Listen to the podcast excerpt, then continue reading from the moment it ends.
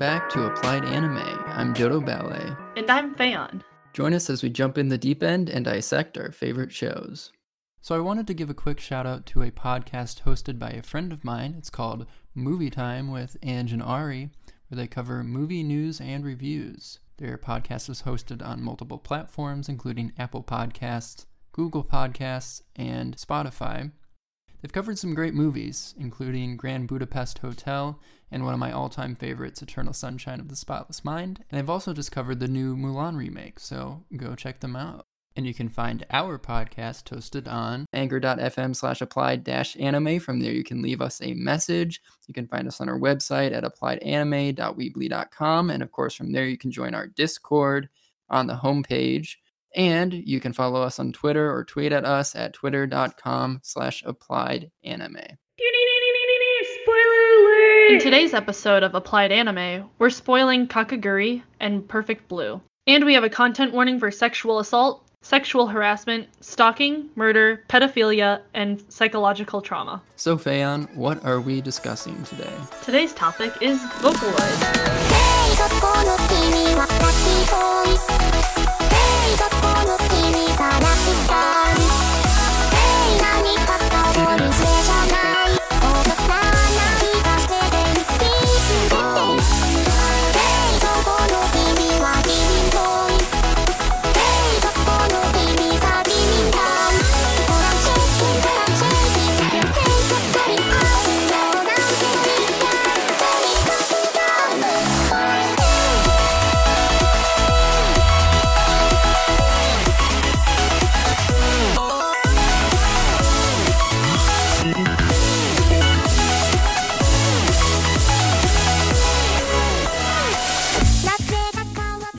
Got a special guest joining us, who is also a good friend, an otaku comrade, and a Vocaloid aficionado, Ellis Stora.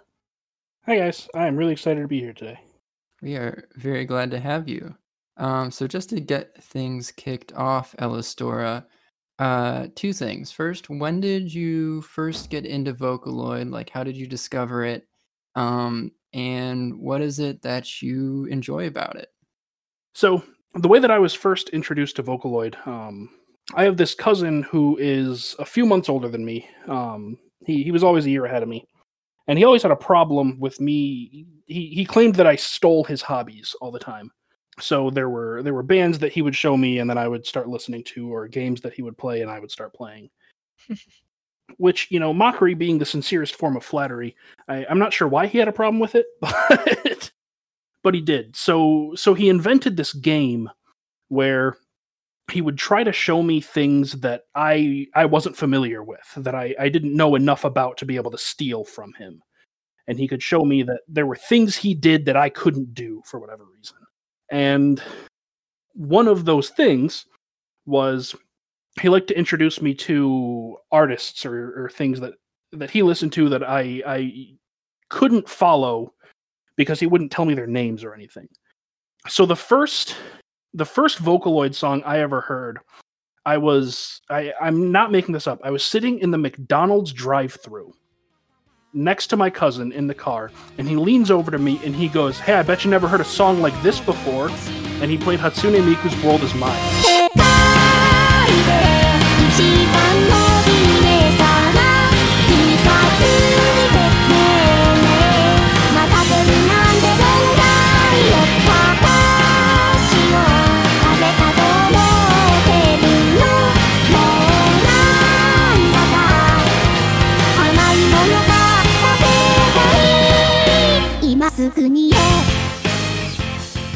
And he refused to tell me what it was or I was not into into anime at the time or anything like that. So it was just these you know totally nonsensical sounds that were very clearly computer generated.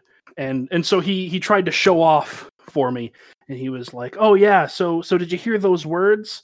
That means uh, I'm the number one princess in the world. Uh, the the Japanese is Sekai de Ichiban no Ohime sama, and it means I'm I'm the number one princess in the world. And so he he tried to show off that he he knew this really cool singer that was computer generated and and spoke Japanese and he knew what it meant and all that kind of stuff.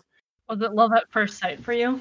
No, actually. So I kind of blew him off. I was like, "Oh yeah, whatever. I I know what you're doing. You're just trying to trying to show off or or whatever." And so so the next couple times that I heard Hatsune Miku songs, I, I dismissed them immediately. I was like, "Oh, it's it's just computer voices. It's not it's not real music," is what I told myself. Mhm. I don't remember exactly what song it was, but I remember at one point I heard a a Kagamine Rin and Len song, and and that was love at at first sound Hearing?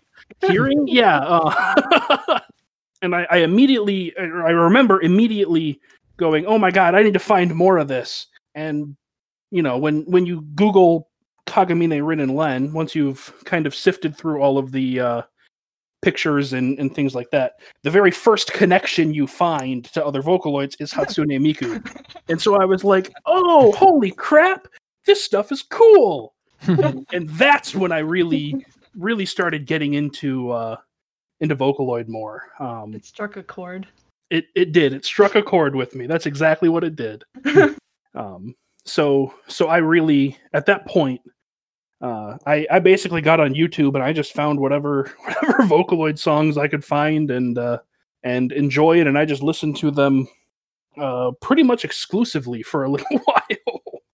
Like Mhm. high school, beginning college? Uh, it was it was late high school. Um, yeah, I didn't start watching anime until I was a junior in high school, and I, I discovered Vocaloid, um, or I guess rediscovered it, uh, and and found an interest in it. Um, not long after that, so I, I was probably a, a junior or maybe barely a senior in high school at the time. Okay, you blossomed late. I mean, I feel like we can be the ones to blame for getting Dodo into anime anyway. That was that was definitely more you than me. You mean shoving anime down everyone's throat in the lounge? I, I was just gonna say you you kind of had your your claws into everyone by the time that I joined you guys. So this is true. Sinking the venom of anime straight to their hearts. you will listen. I mean, Straight to the bloodstream. my favorite my favorite thing I got told by someone was he was like sleeping and he could hear snow halation in his dreams. like years later. I was like, oh. I'm like not sorry, but sorry. It never really leaves you. It's a true, truly magical song. I don't know. It's no halation. It's that moment. It's that feeling. First year that- of college. It's that ever-present phantom of of youth and lost innocence that follows you wherever you go, reminding you of all your shitty college classes. what college classes? I didn't go to. I mean, I did go to those. I slept through them though. Don't let my mom know that. It's fine. Uh, anyway, what was your first experience though, Dodo? Like, I don't Oh, actually man. know what your first experience with Vocaloid was, because mine was in like, I want to say middle school. I heard Melt for the first Oh, wow. time by like not even a main Vocaloid. Um, it was by Lily.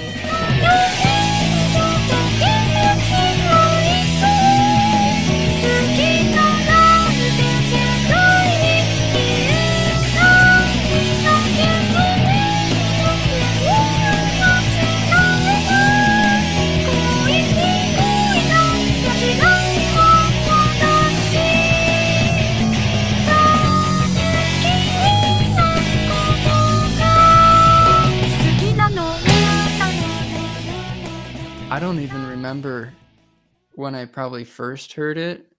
I just really was not in a circle of people up through high school at all, which I think when when the three of us were in high school is is at least from from what I've seen is when Vocaloid was really sort of taking off. But I probably heard it first and like recognized it as like, huh, that's kind of out there and weird. I probably heard it first through through Elistora playing it on his laptop. when I was taking naps in the lounge, Yeah. playing music. Sounds about right. and I probably just assumed before I really knew about it that it was had something to do with anime. And at the time I just didn't really think about that sort of music that much. I was really still still really into hip hop mostly. So I was kind of in that mindset, not as much thinking about electronic music, although I would argue hip hop is electronic music in a lot of ways. But once I kind of like opened my mind up to anime and all that kind of stuff in general, it was very easy for me to think of Vocaloid the same way in terms of bringing it in to like as something like legitimate to my own taste, I guess. Of like, oh, this is something I can sit and enjoy um, and not immediately dismiss. So through college, I got increasingly more into electronic music. And that's kind of something also I wanted to talk about today is like how this is kind of similar and different to to different forms of electronic music because I've been really in the past few years getting really into future funk and future bass um, the latter of which is really very similar stylistically in some ways. It's it's very different but it's kind of similar in some ways to the ways that that vocals are used in vocaloid in that you're kind of a lot of times breaking up vocals into component parts or syllables or even phonemes that don't necessarily have any meaning on their own but you use their uh, using it as as a instrument essentially. And i say that partially in the way that that it sounds too if you're like an english listener listening to japanese and you don't understand japanese then the voice essentially becomes an instrument to you. Um, but also just in the way that the, the the the voice is not not in terms of not tonally but lyrically and in the way that we typically think of voice that there's like these jarring cuts between the syllables that are that that make it clear that these are different sections that it's not a single continuous voice like you hear when you normally hear someone singing and sort of this reduction of the voice to instrument.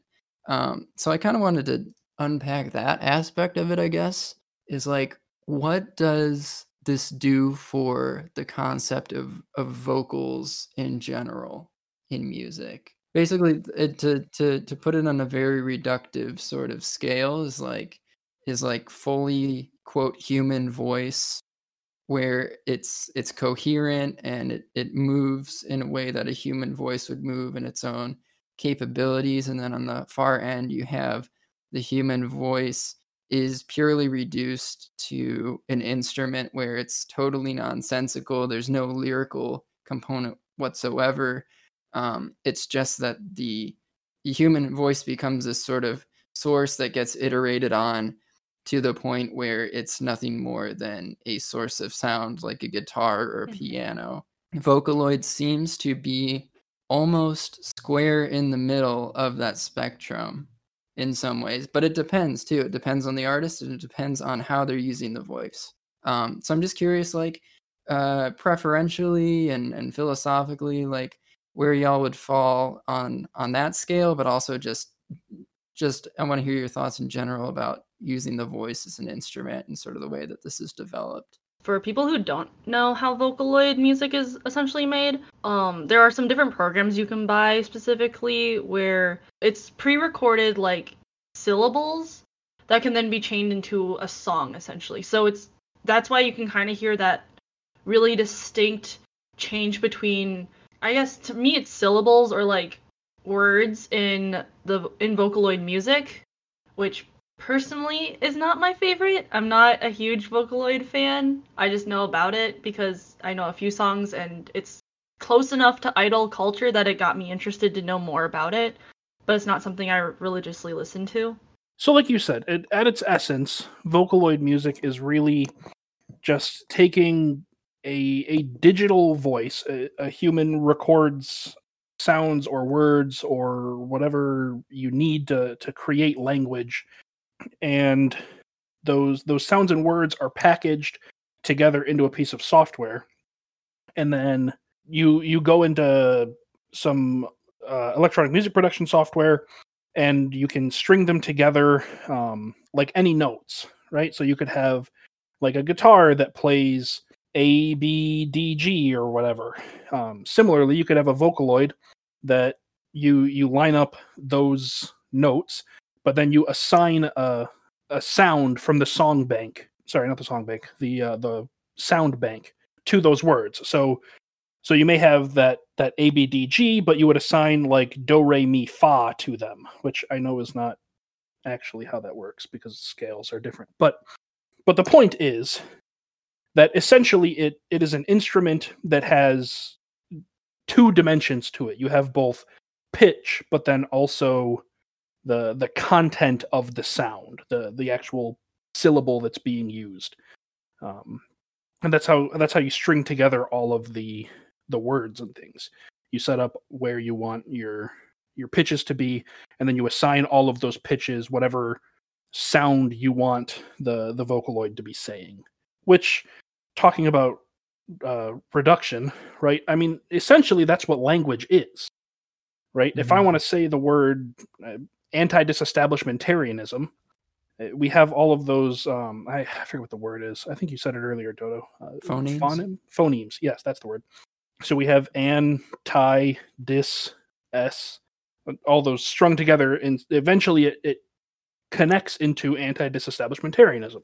Vocaloid is exactly the same, and the the reason that sometimes, especially older Vocaloid songs, sound so choppy between the the the syllables is because the the way that we string together those phonemes is very difficult to set up in digital software. Every version of the Vocaloid gets better and better. If if you listen to enough and you know enough about when different songs were produced and when they came out and what versions of whose voices and things were were being used, you can almost listening to a new song kind of get a, a feel for what version of the Vocaloid software was being used um, based on how well the words string together. Because because I totally agree with you. Early Vocaloid is very choppy.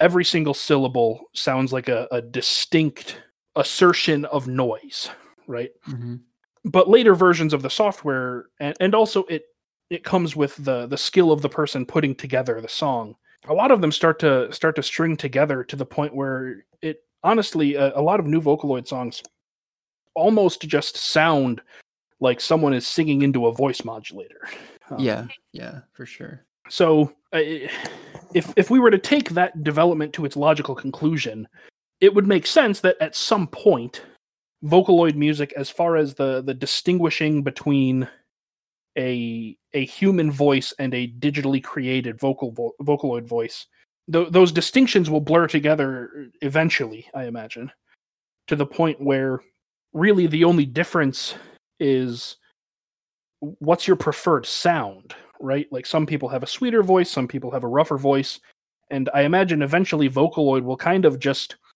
slide onto that same scale that we already have for different singers i mean hmm i can think of a at least one singer that i just don't like to listen to because to be perfectly honest i just don't like their voice Which singer? I, I feel kind of bad saying this because I, I don't want to reduce a person to just the sound of their voice. I mean, if we're, if we're if someone's a singer though, they're already putting themselves to be judged for the sound of their voice. That's fair. I just don't like the way that Billy Ray Cyrus sounds. I just don't like his voice. Not seriously. I, I don't like it. Um, I don't know. Like like I said, I feel bad saying this because because part of my problems with it are that I just don't like country music for one. Um, Fair. but there there's just something about his voice that i- i- is not please like aesthetically pleasing to me when I hear him sing. Don't get me wrong, I, I don't dislike Billy Ray Cyrus as a person just because of his voice. I'm just not a huge fan of his music. Oh, Elvis is another one. I can't stand Elvis's voice. Oh wow, that's that's a lot more controversial actually. hmm It's okay. I don't listen to old music like that, so I don't don't really care about your opinions. I, I also don't can't hurt stand me. rockabilly, but that's that's a separate Yeah. issue. yeah. I think that it's interesting though that you say that the voices of Vocaloid are becoming more like people because I thought the original like kind of thought or pleasure people got from Vocaloid was the fact that it was more robotic sounding. than Yeah. the average voice. Yeah, that's where my enjoyment of it comes from, actually, because it, it's really interesting that when you were talking about it, you were you were talking about it how it how it becomes more and more human in a way, or at least the human and the digital start to merge. That become they become indistinguishable eh, with as as the versions progress. But the appeal I see in it in it is the aspect going the opposite way of of turning the human voice into an instrument. That's just like a lot of where my love of of sampling and hip hop comes in. Like if you ever listen to like uh, like Ninth Wonder, um, it's just like these these uh, vocals that are that are chopped up, um, and maybe you get a little snippet here and there, but they through repetition and and you're you're coming in at the middle of words, um, they just don't really they kind of lose their meaning and they become this background sound in this beat. Um, same thing with future bass, the way that vocals are chopped up a lot more like sporadically and um, and and frenetically. Um, and so in a in a song where um, where these these syllables are jumping all over the place and you and, and you can tell they they don't they don't connect together and that, that this isn't a singer and and in some sense it's it's kind of stretching these boundaries of of what a melody is even. Um, that's where I get really excited about it. The the quote progression of the the transhumanism of it is both meeting like creating recreating the human voice maybe and pushing beyond what the human voice can do and then creating a new aesthetic based on that. It's funny how like when you say vocals, you think of them as like a higher thing than instruments because I mean they're the thing that really stands out usually in in songs.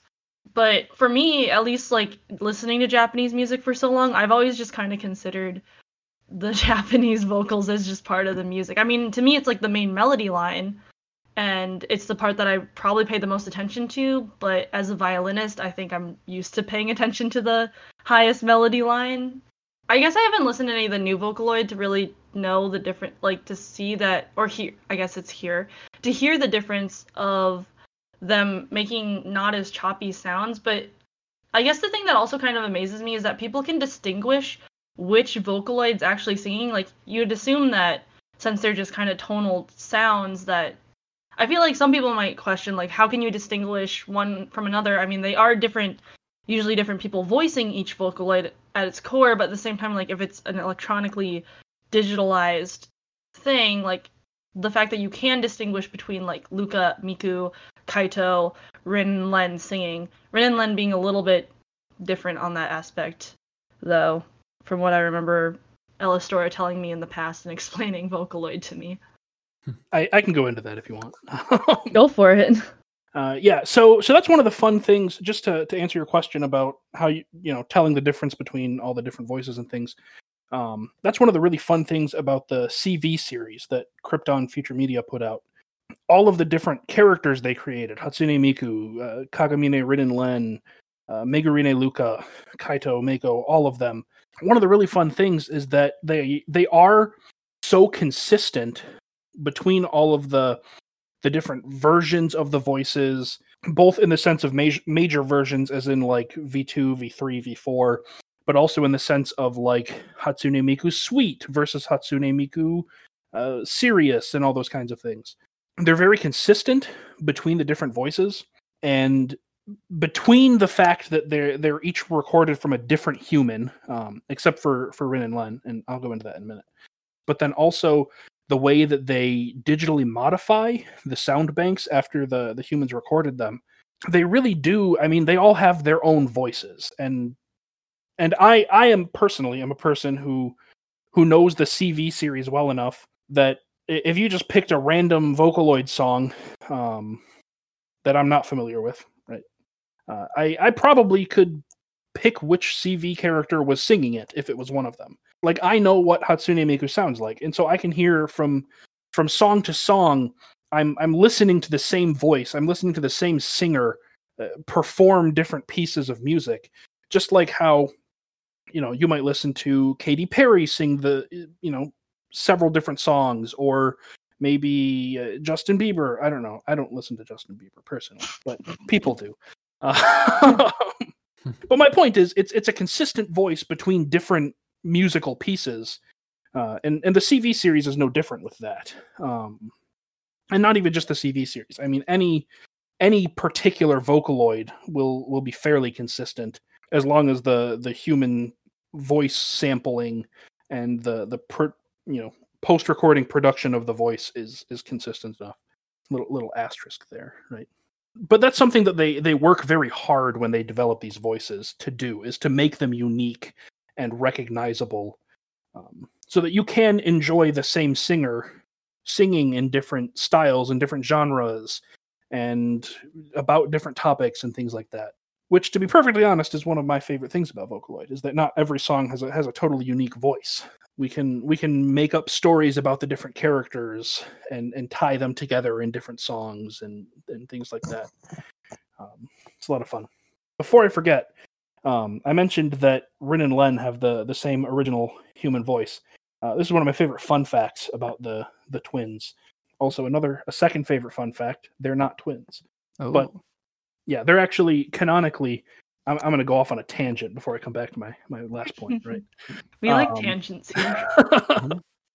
so so there was a lot of debate when Rin and Len were first being adopted into the into the Vocaloid community. Some people saw them as siblings, some people saw them as uh, twins, some people saw them as gender bends of each other, some people saw them as a couple that was together, some saw them as soulmates either romantically or platonically. Some of them just saw the twin or the I call them the twins, um, just for for ease of speech. mhm. Some people saw, saw the twins as just two people uh, that were fundamentally different human beings and and could be treated as such, um, and things like that. But canonically, uh, according to Crypton, they are essentially two sides of the same coin. Is Crypton which- their producer, developer? Yeah, yeah. Crypton Future Media is the company that produces the CV series. Got it. Um, Thank you. and they also originally the the first Vocaloid software was was Crypton software. Um, Mm. So so Crypton canonically says that they're two sides of the same coin, and specifically, what they mean by that is that everyone is right. They can be twins if you want them to be. They can be a couple if you want them to be. They can be two totally different people who happen to look and sound a lot like each other if you want them to be. Um, Yeah. They they were very uh, non-committal with their their canonical answer, um, which which I think is is a lot of fun and it gives the community a lot of room to play with them. Um, but anyways, going back to back to them sharing the same human voice. Um, so when they were recording the the human speech to make Rin and Len, uh, what they did first was they they took the human recording, they did all the all the production modulation and things for it to to make it unique and make it something new, and they created Rin as a package, and they had Rin's voice. And then what they did was instead of getting a new human singer and creating Len, they actually used the Rin sound bank as the the basic sound bank that as as though it had been recorded by a human and then they took that and they modulated it more and, and played with it more and turned it into a second voice uh, based on the the first digital voice. So rin is is actually created from human speech directly and then len is a modulated version of a modulated version of human speech which which i think is really cool. And and len is is my favorite voice uh, partly for that reason. I, I really like the way that it just uh, a lot of a lot of len songs uh, have that that very uh, uh, digital and electronic sound that that you were talking about dodo that is very distinct from from human speech. And i really like that sound as well. I, I think it sounds really cool and I, I really enjoy listening to it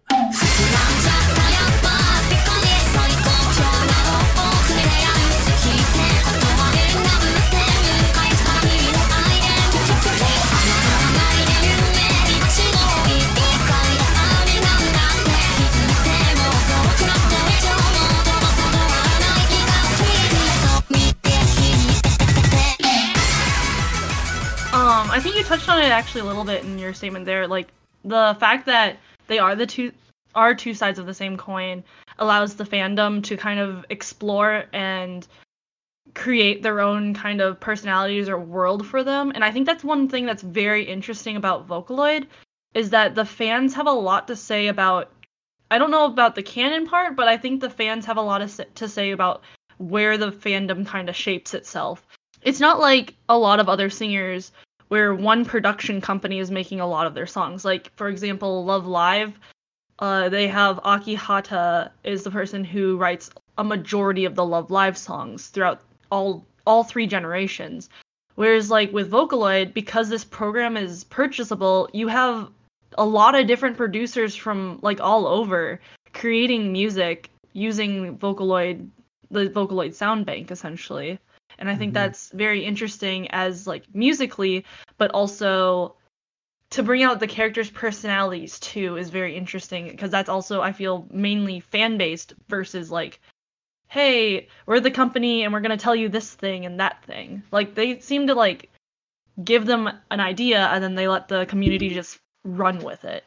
and and that's exactly what happens um so so when i say that that the twins are canonically two sides of the same coin or like miku is canonically a 16 year old and the twins are canonically 14 and things like that. The the Crypton canon is is very limited. It's it's very general very generic. Um and the reason for that is exactly what what you're talking about. Essentially they they don't commit to almost anything so specifically so that the community can do whatever they want with it. Uh, people write fan made mangas and and animations and things about the characters.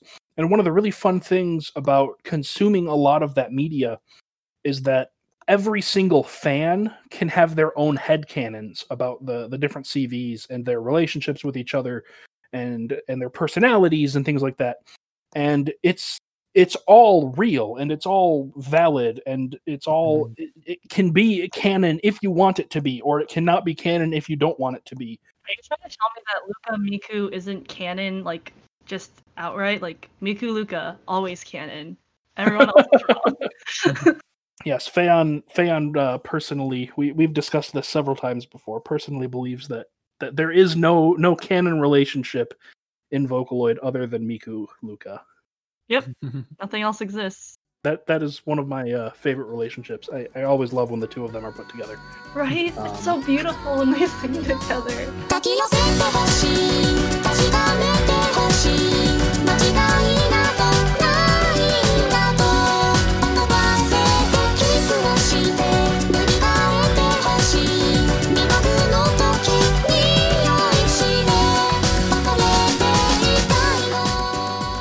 One thing that that Elistor brought up that was um, struck me as really interesting is the idea of I mean we've been talking about is this is essentially you can think of the different voices as complex instruments more or less that um, Elistor described the sounds as like two dimensional as in you can change the pitch and you can change the syllable sound or the phoneme sound and that that's really how a lot of like instruments plugins work as well like you can change the the different waves like do you want a, a square wave or a sine wave or whatever and it changes. You can change the attack and the decay and all that shit and it makes the sound totally different.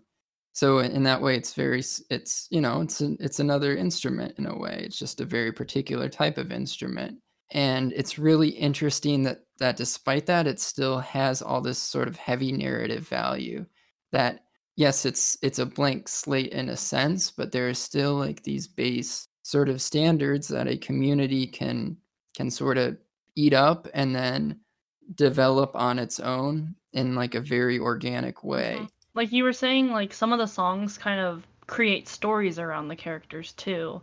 I know, for example, I don't like it, but you were talking about "World Is Mine" right earlier. yep And yeah, then, that's like, one of my There's like a Kaito response song that someone made, isn't there? Well, and that also makes me think of that um the disappearance of Hatsune Miku song as well, which I know Elistor is a big Oh, fan yeah. of. And I, I watched Yeah. it a few times and it's really um well for one it, it it really expresses that like I am not a like the whole song is is more or less I am not a human. I'm going to fade away because I'm not a human. That's yeah, that is one of my one of my absolute favorite songs. Um, specifically for for that reason. The the lyrics really deal with um, if if you think of of Miku as a person, right? She's she's singing about how she's kind of a, a slave to her creators, and without her creators, th- she is no more. So uh, she's singing about how the the uh, inevitable eventuality is that eventually people are going to stop writing songs for her. And they're going to stop listening to songs that that she's a part of. And at that point that that is essentially going to be her death. And she Yeah. won't die like a human but but she will die eventually. And so we we as a people have to come together and continue to to create and listen and consume Hatsune Miku material so that she doesn't die. Um and that's Mhm. yeah yeah you you hit the nail on the head. I i absolutely love that song. It, it is a fantastic piece of music and and the lyrics are amazing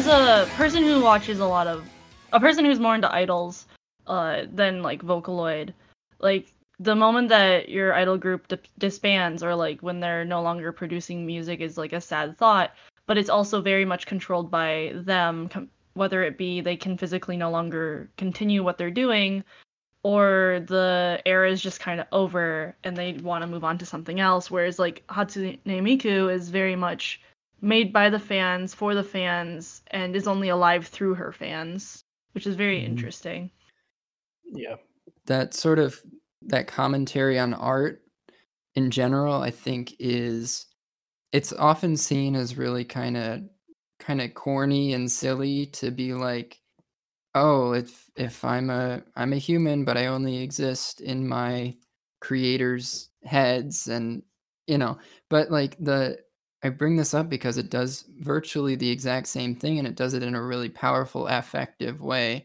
which is doki doki literature club. So the the idea of Doki Doki Lit Club is you go through a pretty standard visual novel, uh, more okay, pretty standard dating sim, and then what what happens is that one of the girls who is like the president of the literature club, uh, Monika, she's not seen as a romantic choice in the story, but she is obsessed with the protagonist, who is you. And by you, I mean the actual player of the game at your computer, not the protagonist in, imagined in the story. And so she starts to take over the game essentially. And she fucks around with your computer files a little bit.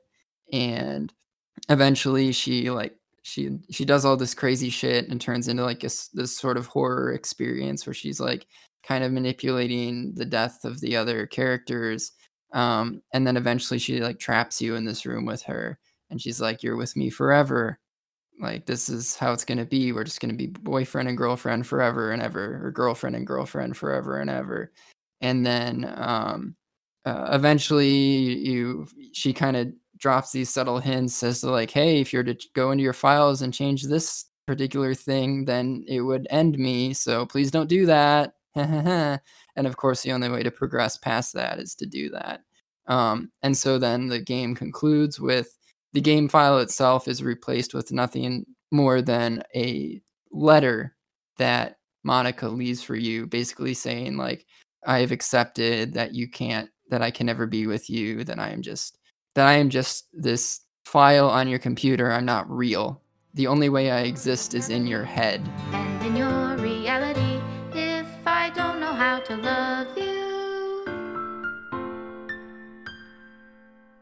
I'll leave you be.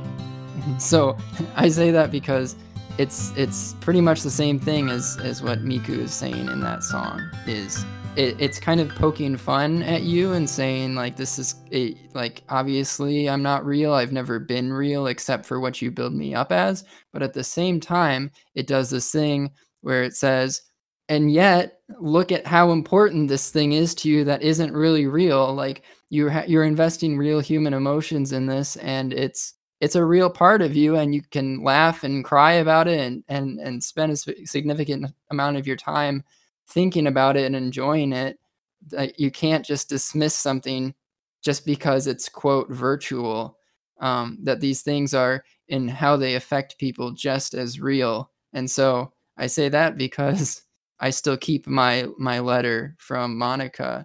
I didn't uh, uninstall the game the doki doki lit club game because i want to you know keep the the stupid fantasy going of monika still living in my computer because i'm trash like that Lol.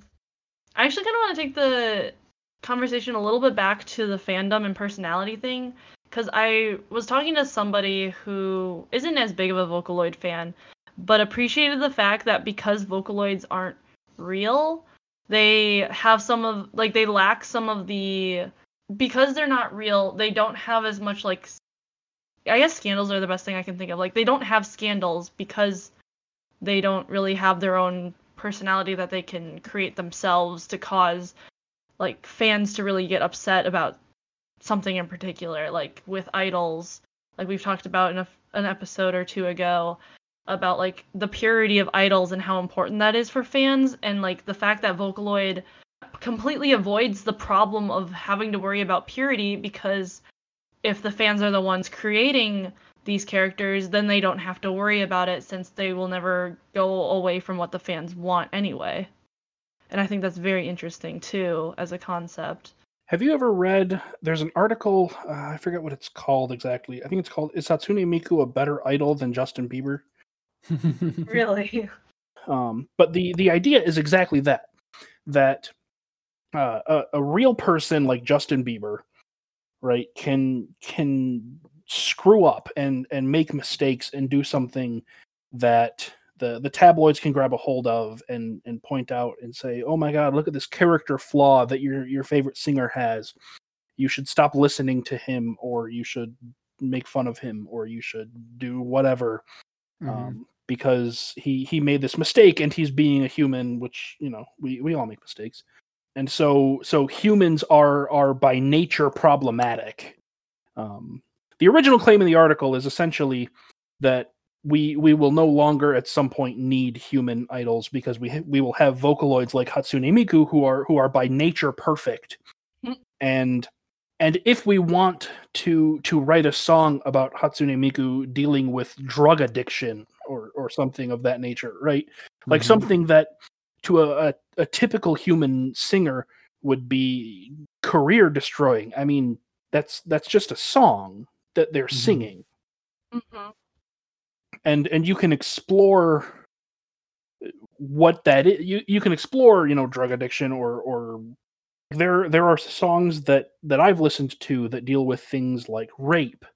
Um, they deal with there's a specific song that I'm thinking of that the the title escapes me. Um, uh, Two Faced Lover. That's what it's called. It deals with Hatsune Miku. She just discovered she's pregnant, and the father is a uh, he he's a flake and he's gone, and now she has to deal with the the result of of being a, a pregnant teenager with with no baby daddy.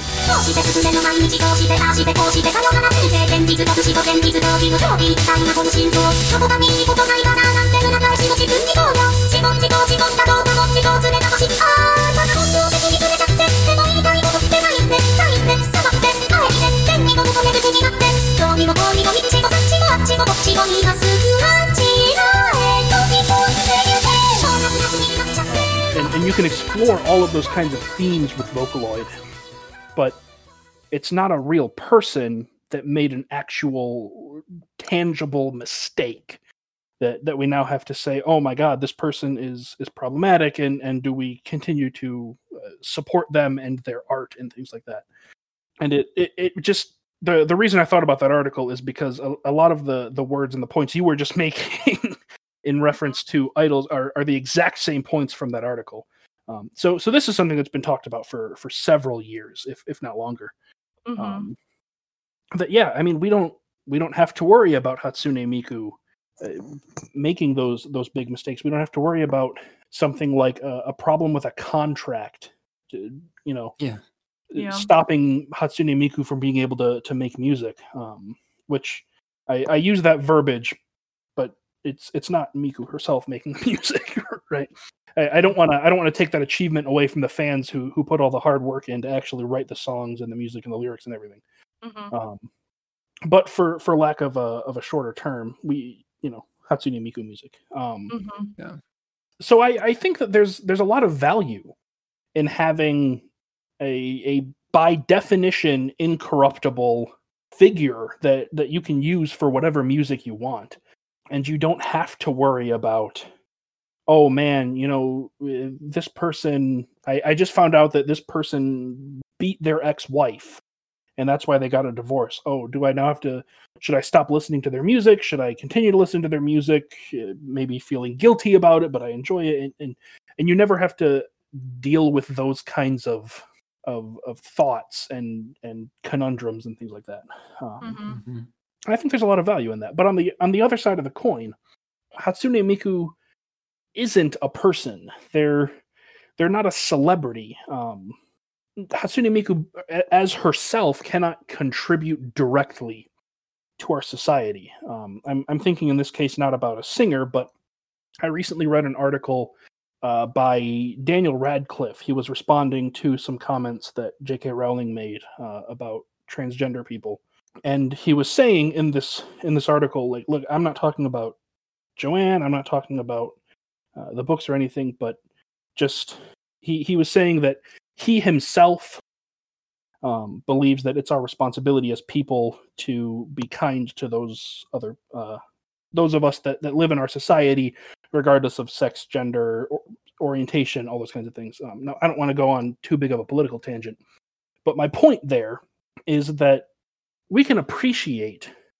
the the humans that are celebrities right having a, a an actual human being is not all bad they singers don't just make mistakes that end up in the tabloids Right. celebrities and and idols and people can be fantastic human beings and they can they can bring a lot of hope and joy to people's lives in a way that that Vocaloid can't to be perfectly honest. I mean there is not a person that we can point at and say that person speaks for Hatsune Miku. So I, I think there's a lot of a lot of good in in having that incorruptible image of Hatsune Miku as a character. But I, I think that we shouldn't discount by any stretch of the truth the the value of having a, a real human that you can point at and say, I, I like this person and the art that they create. Well, I think there's, I think that you can almost, with Vocaloid, still have some semblance of that sort of allegiance to a particular artist in a way, if you have a preference for a particular producer uh, that uses Vocaloid. Um, and it's funny you brought up the sort of the the problems of humans being shitty. Uh, so there's this one Vocaloid song that I, I quite enjoyed that was apparently created by some uh, YouTuber. Um, and I was like, I was scrolling through the comments of this video, and it was it wasn't uploaded by the original creator, and all the the the comments were like, "Oh man, rip the the you." This was like a Minecraft YouTuber named I think Einstein, who did like Minecraft parodies, but then also apparently dabbled in Vocaloid or something. I don't know the details. Um, but then all the comments were like, "Oh man, uh, like about being about how Einstein isn't here anymore." And so I like googled it a little bit, and uh, essentially Einstein ap- apparently did some shitty stuff or was accused of doing some shitty stuff. I don't know what, um, but then totally fell off the face of the internet and just just stopped doing anything. So it made me think like, okay, if maybe it is still a problem to listen to this creator's music via Vocaloid. So it's yeah, it's not Miku's scandal for sure. Um, but the the maybe the producer, the artist that is comes to prominence through Vocaloid can still have that scandal um, without having to dismiss Miku. Um, so like again, you think of it as an instrument, like uh, just because there's a an artist that is uh, known for using like I don't know, like a some like Moog bass. Um, that doesn't mean that you have to uh, cancel every artist that uses the Moog synthesizer bass. That's just that particular artist happened to use that instrument. I guess is a, is a way to think of it, but then again, Vocaloid is much more than just an instrument. It's it's it encompasses that that whole realm of of being an idol. Um, but then there's also I found too that there's um, these and maybe Elistora, you know more about this than I do, but the there's these uh, VY1 and and VY2 Vocaloid packs or sound packs or whatever they're called. The the Yamaha packs. Yep. Yeah, yeah, yeah um, and they don't have a character assi- associated with them that is just um, or officially at least. And so it's just like these it's just the voices that don't have the the sort of personality. And so that that almost seems like there's from what i saw it's like it it's done that way to give the community even more room to play with it. So like like in some sense it's it, it almost seems to even further give the community that that room to play and like you don't even have the sort of Miku image with the Miku sound. It's like literally it's just the voice and you can really do go whatever direction you want with it. Um, which seems to further, in my mind, just further kind of complicate this notion of the idol and of of the the star, the celebrity in general is like if you can like crowdsource celebrity or or crowdsource an icon in any sense um and just have it almost be this sort of empty signifier that you just have it be whatever the fuck you want it to be i don't know it seems like a cool like form of democratization that sort of unravels the problems that come with elevating a, a, a real human to the level of abstraction that is being an idol. It's like you, you get to have that level of abstraction, but again, you don't have to deal with everything that comes with it, I guess.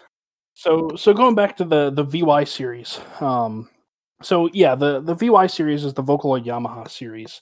They are in some ways sort of a, a descendant of the uh, the CV series um, in that exactly like you said, they they don't have a character associated with them. They're just a voice.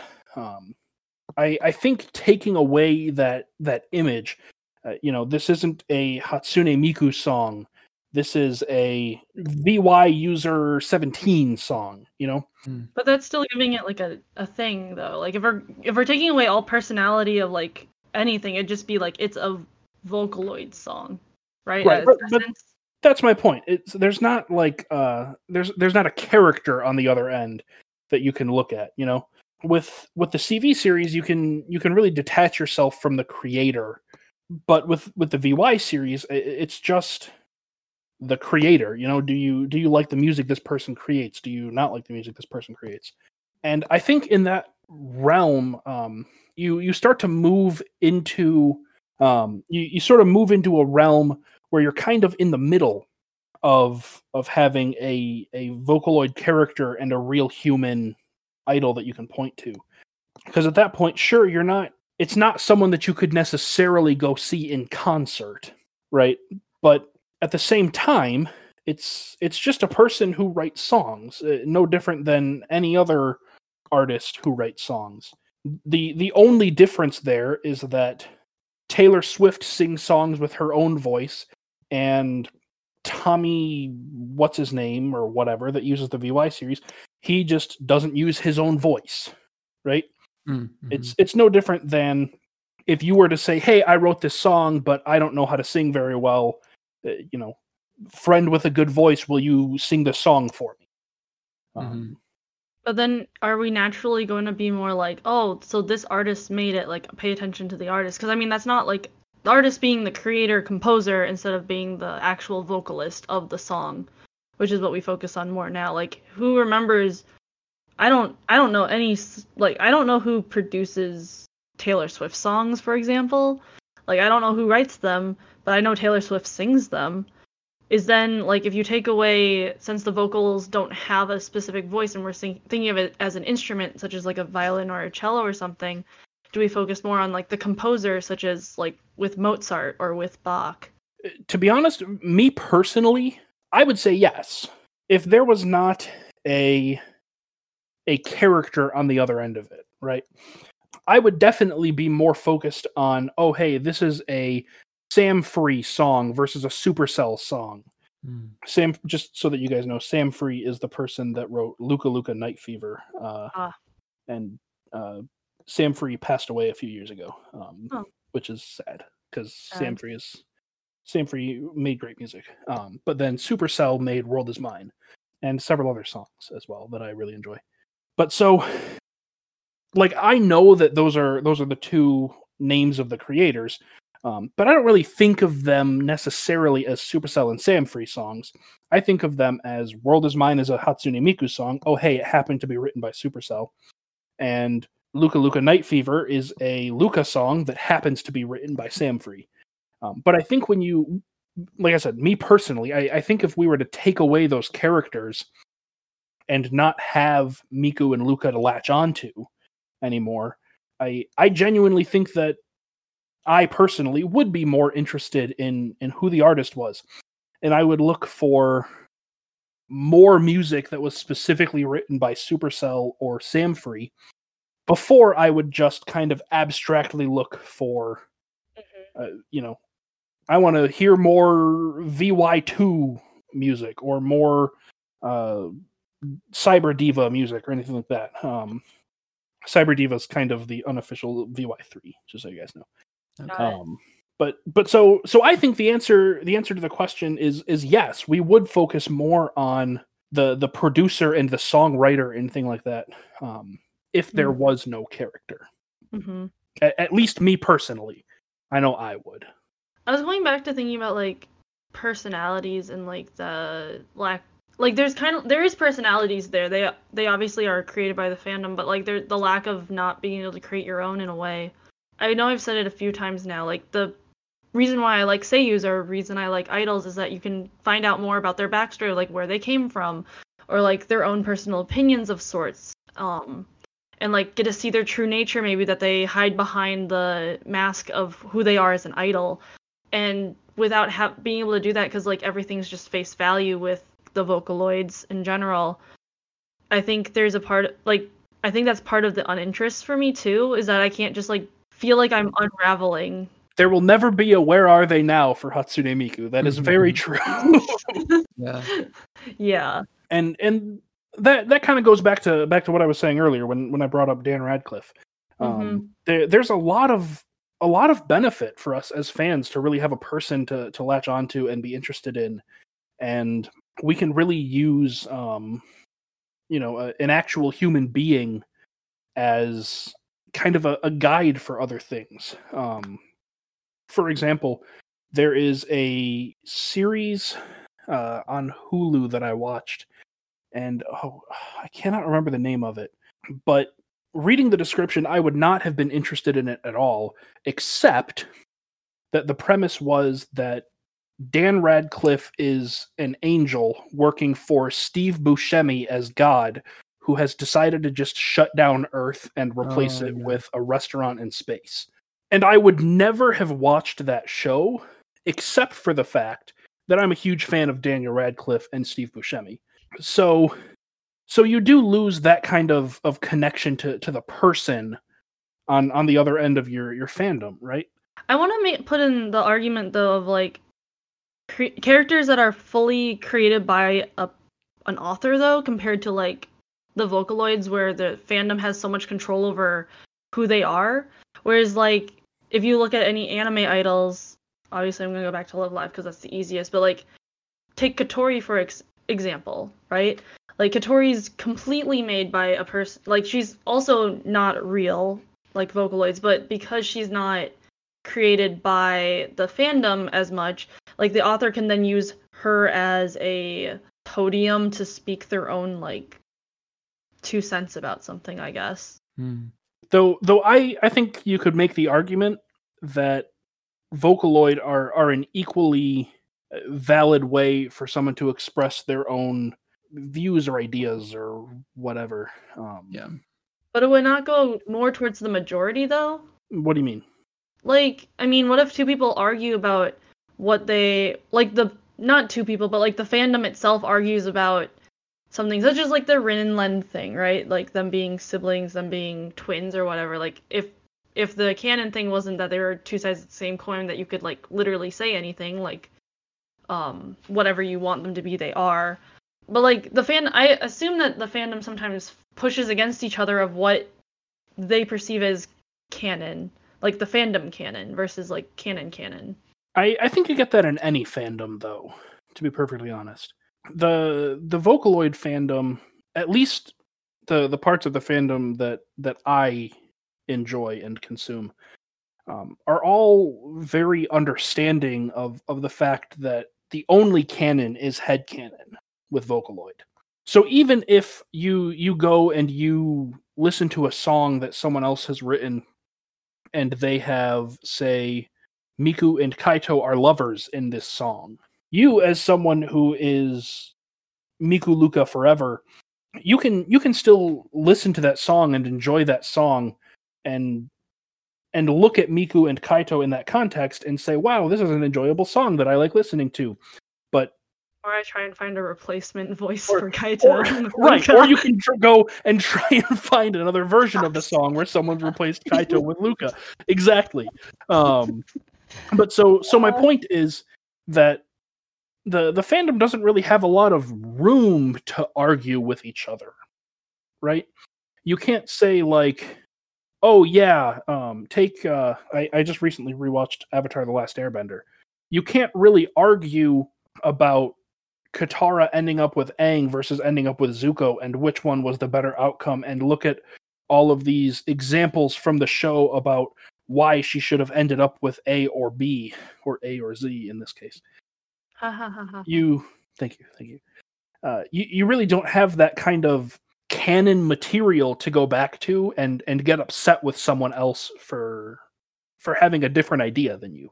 hmm Uh, I would. I kind of want to also push back slightly on the need for well, not need, but the the enjoyment of of narrative in music. I guess of human narrative. Like, I and it, this is again me me personally. I know definitely people have, do not agree with this perspective whatsoever, but I very much don't care about the person behind the name of the artist. Like take Gorillaz for example. Like I like Gorillaz music well enough, but I really don't care at all about the characters. Um like I just like the music. I really don't want to see a character behind the music at all. Like there's definitely something to seeing and recognizing an artist and being like, "Oh, I know them and I like their style and I I can't wait to see where they go with this next album or with this next single for sure." And a lot of times that takes the form of a human face. Um, for example, if you're into future funk at all, um, you'll know that the the face of Yung Bae is is kind of uh, unique in that it is a human face, very human face for an artist in a very online internet genre that is usually pretty anonymous um, beyond beyond the name of the artist. Um, but Yung Bae is very much like his branding is his fa- his human face, and he's like performed live, and that's a big part of like his music videos and stuff. Um, but he's an exception to the rule, and that might be changing a little bit.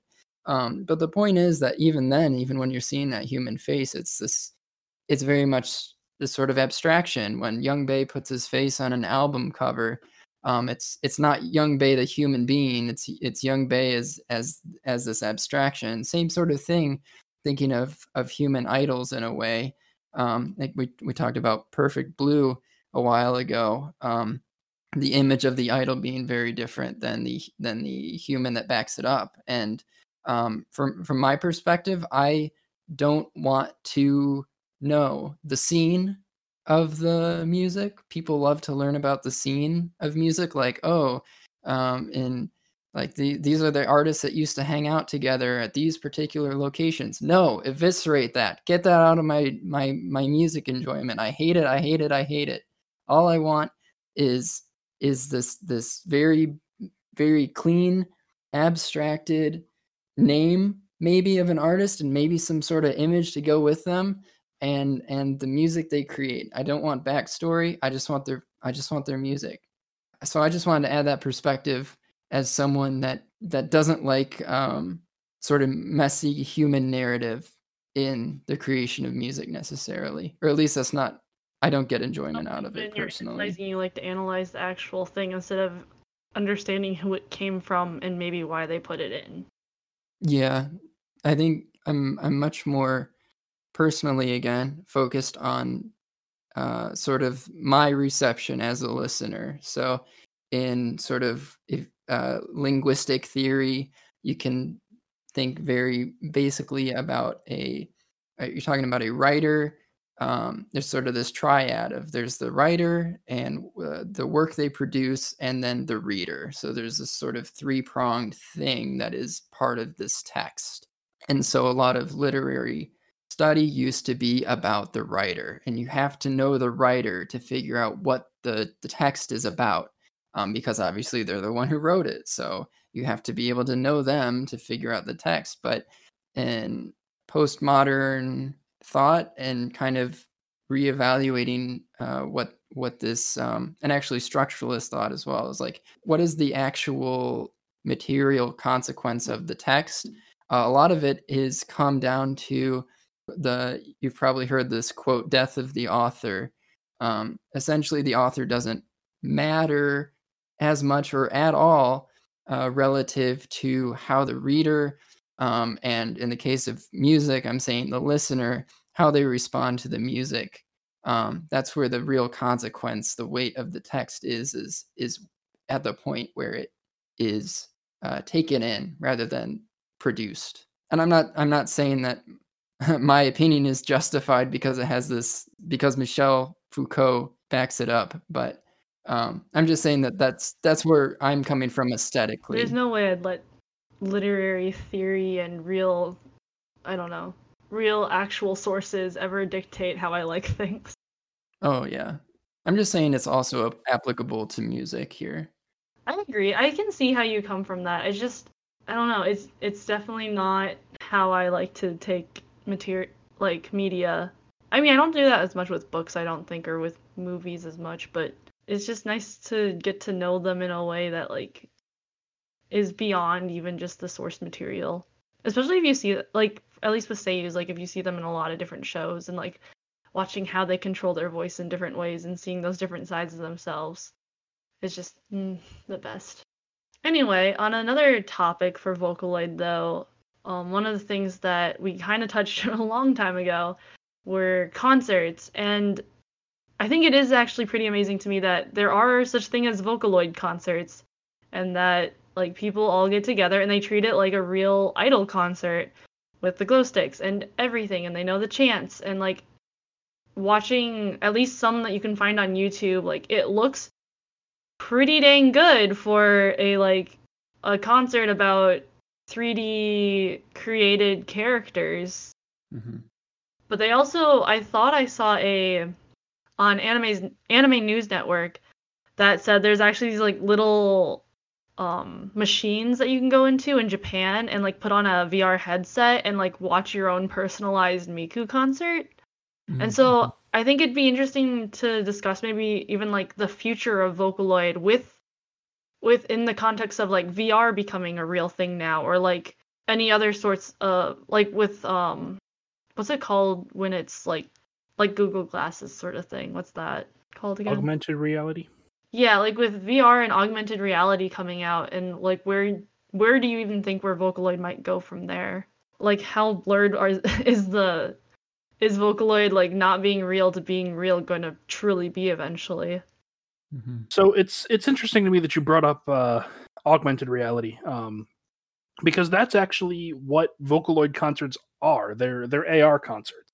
And the way that they typically work is there's a sort of projection almost like a hologram of the characters that that come out on stage and they they sing and dance to the songs that get played oftentimes they actually have a live band that that performs the the instrumental part of the music and then they they layer the uh the vocal track over top of that.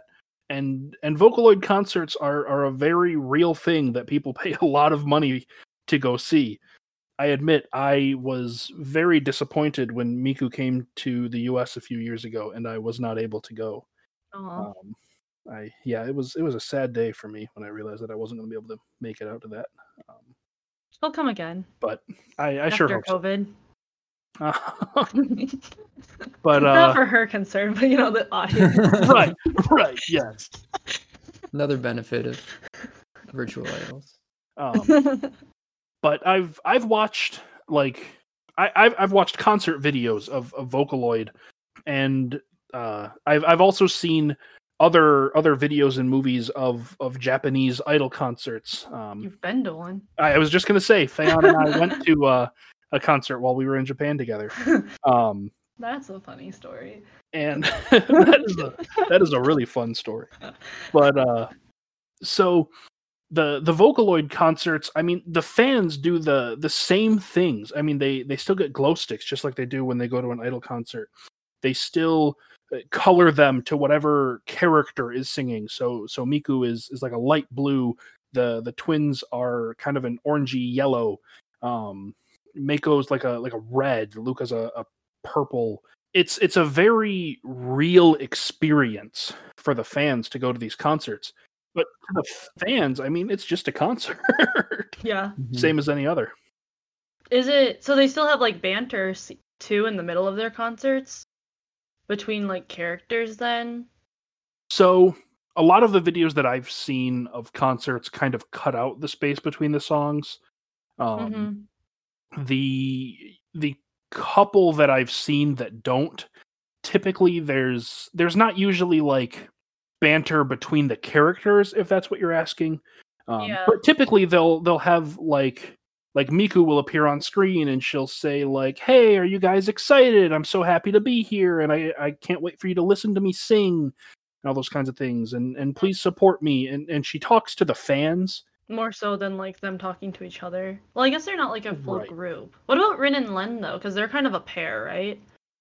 Um, they probably more often do have a little bit of of banter between them. Um, but so there's there's an intrinsic problem in in adding banter to a Vocaloid concert like that, and and that problem is that Voice. you well no the the voice isn't at all a problem, um, Oh. especially not with the technological advancements. Fair. But Hmm. no, the bigger problem is you don't know what the fans' head canons are Uh, right? And you don't want to get in the way of any of that. So you can't have Rin come out on stage and be like, "Hey, my brother and I are going to sing you a song," because now everyone who thinks of them as a couple is like, "Whoa, that's real weird. That's kind of creepy."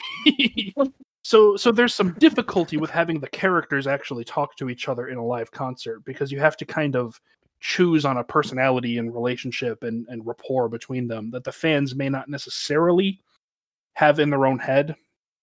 Um, Yeah. That's a really good point.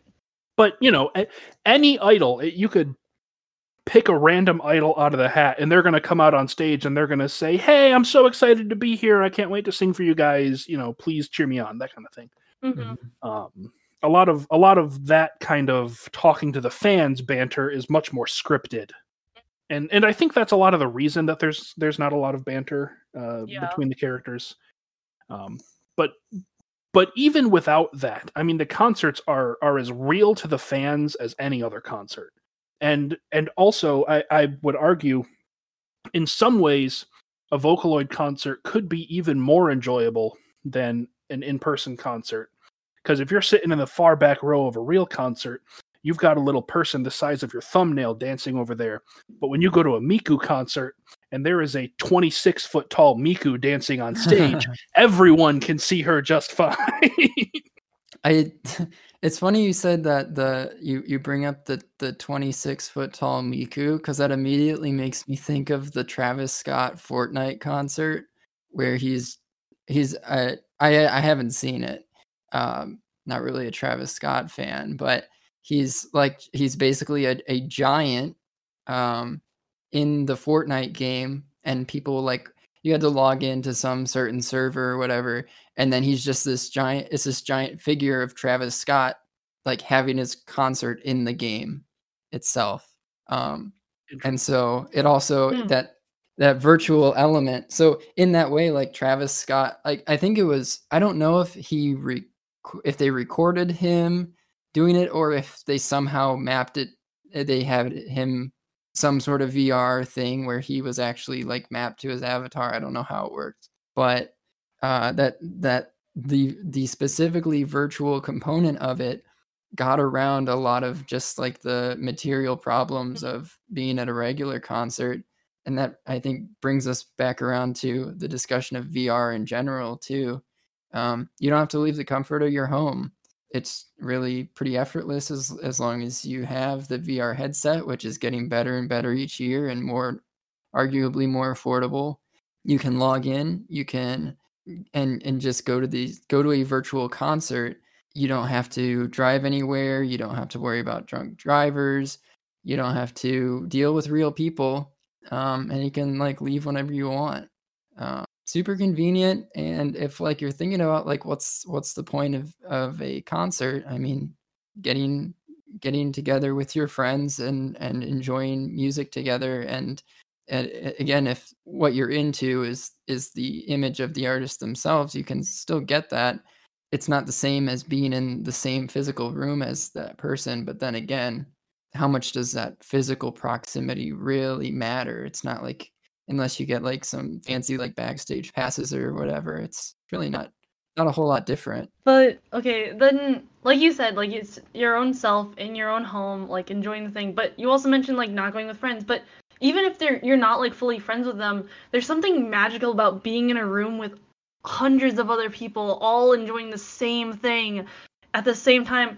Which like I mean, at the Pile concert we went to, just being in the room itself, not even having the glow sticks or anything like, is still amazing and I don't think you get that when you're just watching it on your own. Like even in the lounge watching it on a recording, like on a screen with five other people that I forced to be there, wasn't the same as being in a room with hundreds of other people all wanting to be there.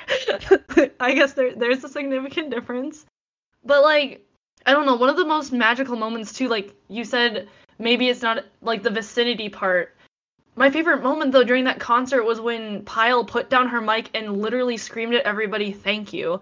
And you like you could hear it ring through the entire auditorium and like you don't get that over VR. Like it would still sound like a recording or they would have to fix that with a mic, but like purely hearing her voice with my ears, I mean it sent a rush through me, but at the same time like it's something that you don't experience through virtual reality in any sense that's fair that's a yeah, good point. there there is definitely a lot of a lot of uh, enjoyable aspects of a concert that that you really only get being physically there. Um, like being able to to hear Pile just project her voice through the audience.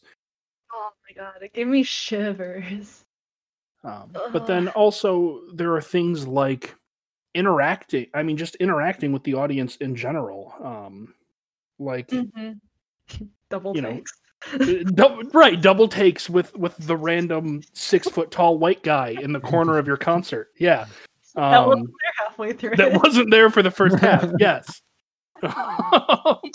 yeah so so you really in a, in a virtual concert like that um, unless you were in a space like vr chat right where where all of the other people in the the vr concert are actual other humans that are logged into the same concert that you are um, dis- disregarding something like that. You really can't interact directly with the the performer and i mean you really can't interact directly with the performer at all at a vocaloid concert it's it's a, a pre-animated performance. Um, and and they could probably do something like having uh, some some motion capture stuff. There might be some, you know, the man behind the curtain that could Press a button.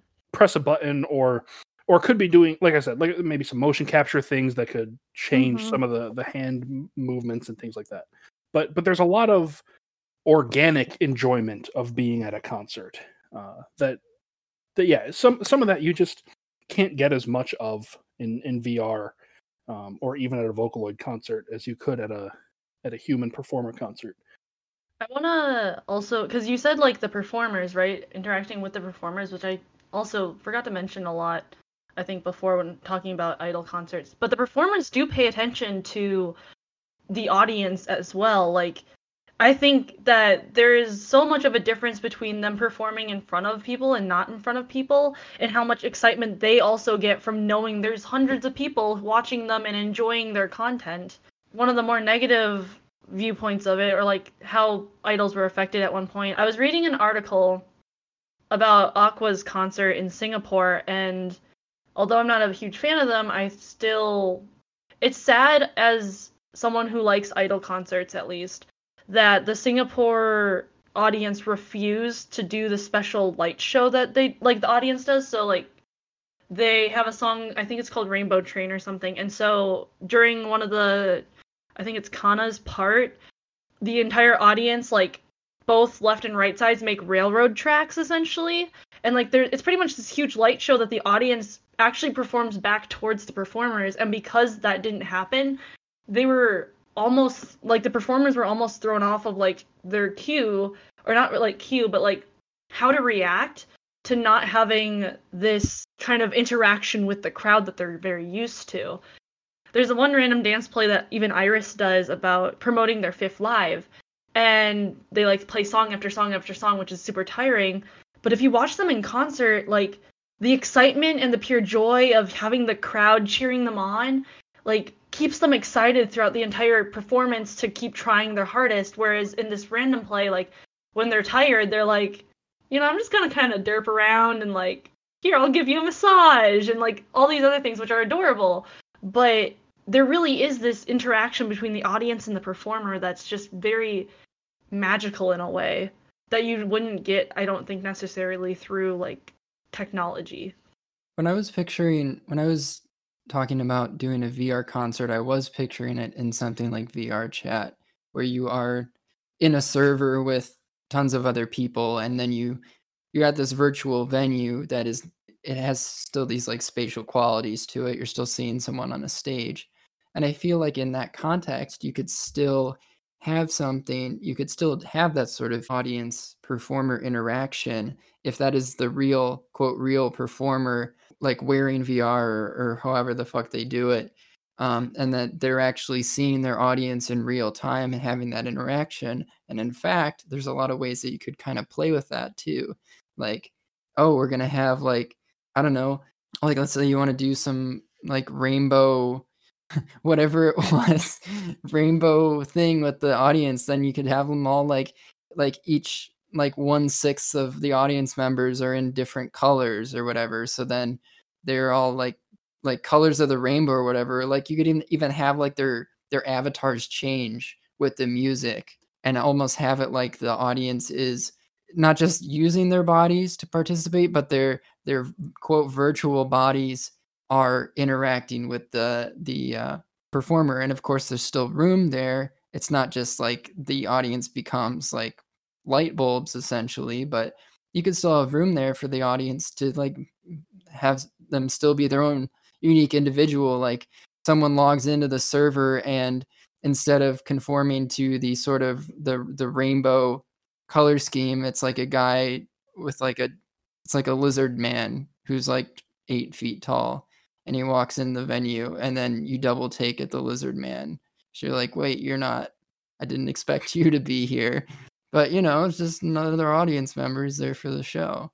Obviously no any references to actual people is is purely coincidental there so be a lot of fun i i would enjoy a concert like that me personally I'm- i'm sure that a lot of people wouldn't but me personally i, I think that could be a lot of fun Are you implying? I sorry, I was trying to understand how you were implying of the light show, like that it was they weren't in control of themselves choosing their colors, or like it was like pre-programmed like a Disney show. Well, it could be either one, really. Um, but I'm the way I'm picturing it right now is you're as an audience member, you still have the choice. Like you can come in as your own avatar if you want to, or if you're a super fan of this idol or this band or whatever, you know that for this particular song, you do this sort of audience routine thing. And on one of those things, if you you have this particular item or you're this particular avatar, whatever, then you can, if you want to participate in this audience thing. And and just like in a real concert that we've seen, like you watch the the idols in in person, the vast majority of the crowd is participating and they are following these sort of cues. I would imagine you could do the same thing in VR chat. hmm I just don't like the idea of pre-programming it because like I think it's more organic when it's like them when the crowd does it themselves. And I think it feels more I don't know, you feel like you're more part of the show when you're doing it yourself too. Like the snow halation changed from white to orange. I know we like emulated that in the lounge at one point and like it felt magical. Don't get me wrong, but like it was so cool. I broke the stick at the perfect time. It's fine. Um, but like to think that someone emulated that instead, like had control over people to change the color if people were just like kind of lazy is just mind-boggling to me, I guess. It like takes away the authenticity of the crowd actually enjoying the idols on stage, in my opinion. But maybe I'm just a try-hard idol enthusiast. Is there anything else that you wanted to hit, Elistora, about Vocaloid to share your knowledge a little bit more? Nothing in particular that that we haven't already talked about. Hey, well, you know what time it is then, don't you, Dodo? Oh man, it is time for our punishment game. Woot! tell the story. I don't know if you're aware of this, but we um, came into this this podcast project knowing that we would probably we tried to our our our damnedest to stick to a topic per episode, but we knew necessarily that we would end up tangenting, and sure enough, it's happened. Um, so we we in, we instituted this sort of safeguard to make sure that we are not that we are trying to stay on focus. So between the two of us, we said whoever goes on the worst tangent this episode, then the, then that person has to play a punishment game at the end. Um, but of course, when we have a guest on, you are tacitly com- uh, uh, participating in that as well. You. Um, yeah. So we're we're we're basically ambushing you right now. Um, to be fair, you did tangent a bit. You did. I did. tangent. I, I fully admit that. Once once you started talking about Billy Ray Cyrus, I knew we had you. Um, it's good content though. It's good content. So so uh, we actually both prepared something for this, hoping to to catch you in our net. So the two punishment games that have shown up on the show already, Elistora, are one, we take a song that you know and put it through Google Translate, read you the lyrics from Google Translate, and you have to try and guess what show this op- this song is it just openings or songs in I'm general? I'm just sticking with openings. Okay. What show this opening is from? And it's one you've seen. It's one you've seen. Um, another punishment that we've done is we read a review off of a show you've seen, and you have to be compl- complacent and agree with everything the review says about that show.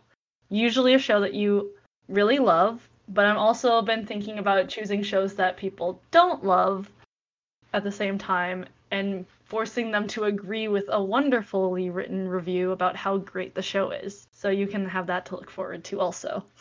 Yeah, that one's much more punishing than than Google Yeah, Translate Super really Idol. is. But Well, I'm excited either way. I think this will be fun. well, are you, are you ready for your first your first punishment? I am. Okay.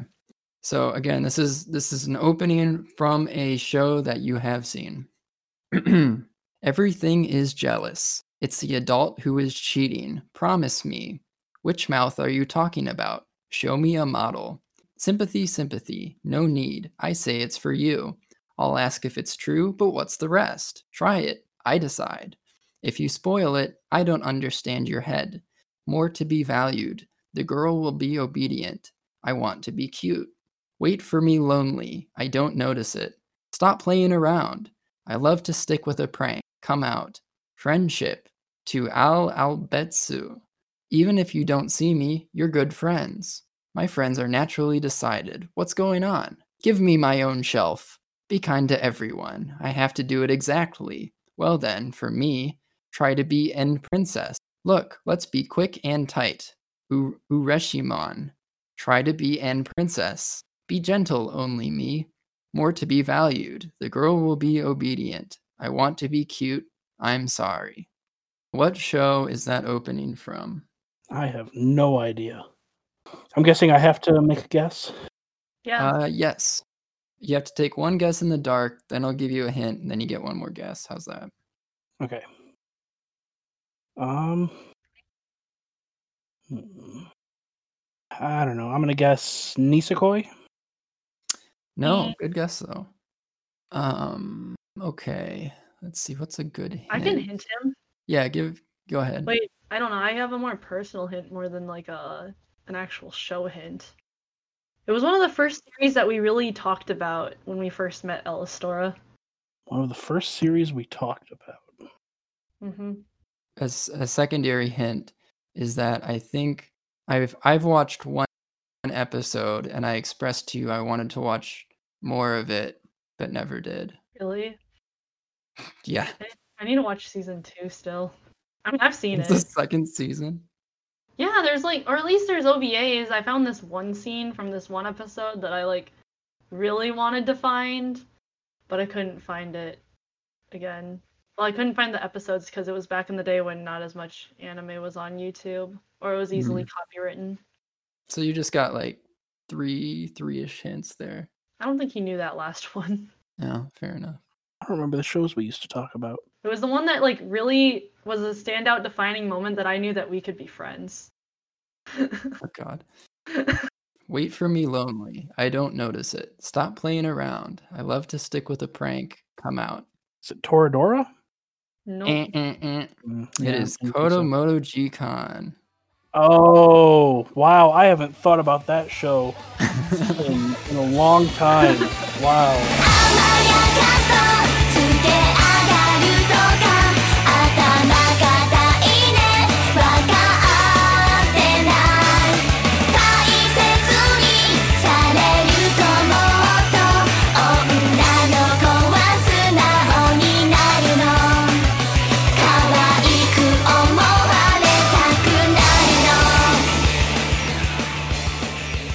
I was not gonna get that. I should rewatch that. That was good. There weren't too many too many hints in the opening, I guess, but No, there really wasn't on that one. I just remember talking about that show at length at the cafeteria table the first time we really I, talked I to do each remember other. that. Now, now that you mention it, I do remember that. I Yes. was like, this man watched Kodomo no Jikan. Like, he's a bro. Oh God. Your turn, Fayon. And these are expert reviews, by the These way. These are expert reviews. of course they are. So they know more than you about what Mhm. they're talking about. In every All you've got to do is agree. Okay, cool. I highlighted a few parts because I didn't want to go too long on this, but this is a review by K K K K Cage from on MyAnimeList, writing a review about Clannad. I knew you were gonna say that. I'm gonna hate this. oh, this is gonna be awful. It's fine, it's fine.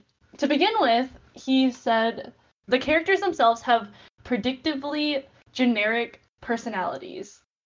Um, they all conform to a generic archetype that can be readily identified within about 20 seconds of their introduction. There's the moronically childish like girl, aka green haired girl, the shy girl. Sorry, that's what it actually says. The shy girl, aka one half of the purple haired twins, the Tsundere girl, aka the other half of the purple haired twins. I like how they don't even get their names, etc., etc. Again, I was surprised to see the roster missing a ditzy girl. Maybe the writers deliberately missed out on out in order to prevent the whole thing from becoming even more painfully transparent. It also soon became obvious that though all the girls show interest in the protagonist, for the purpose of this playthrough, or I mean storyline, the player, I mean protagonist, has targeted the generically AK, yeah, the generically sweet girl, aka brown-haired girl, to woo.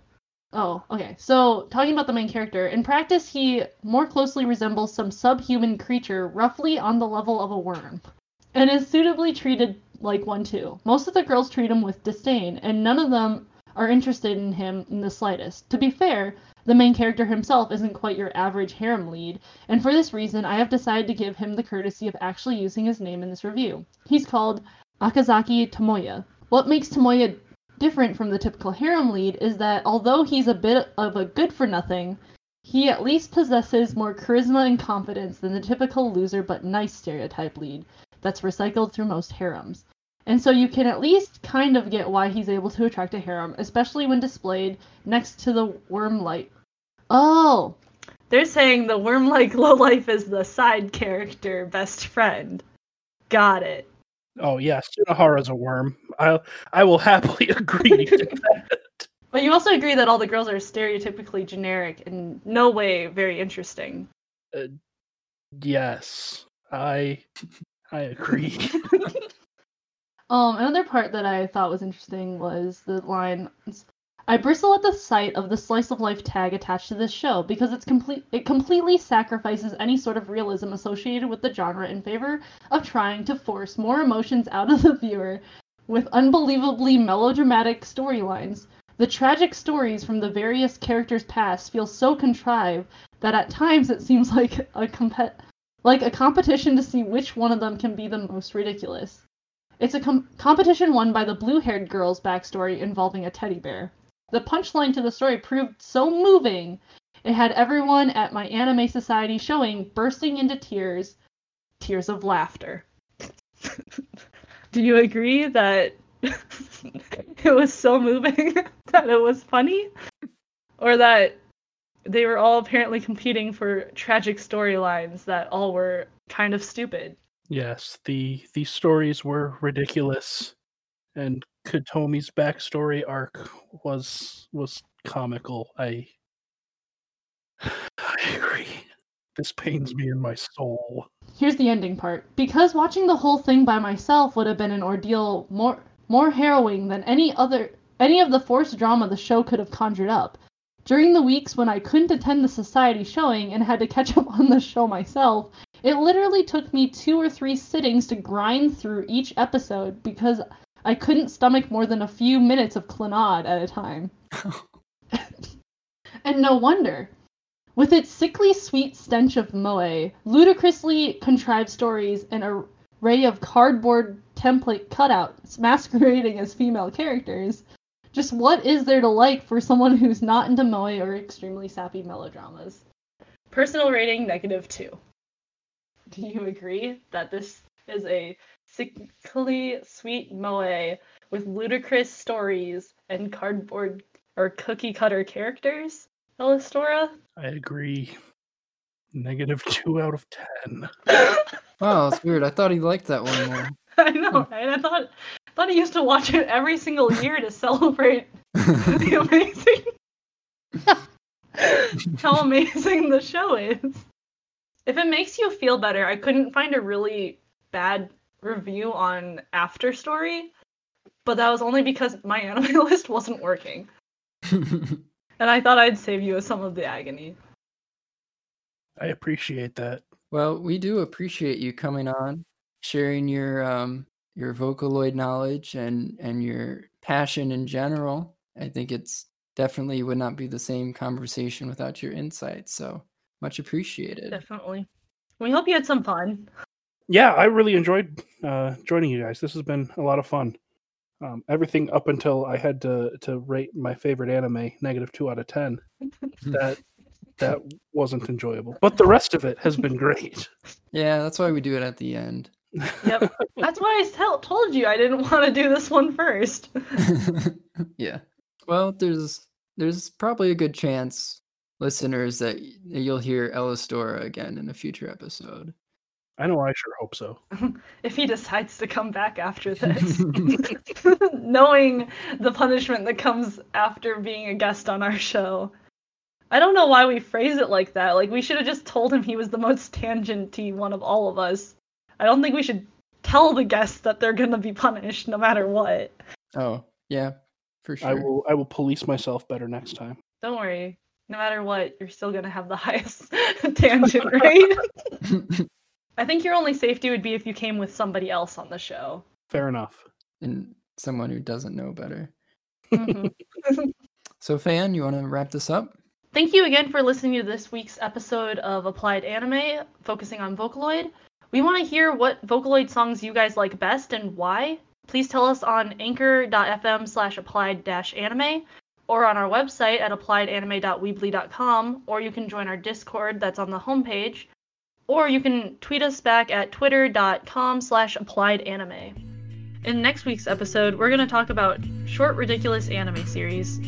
This is Fayon, And Dodo Ballet. signing off.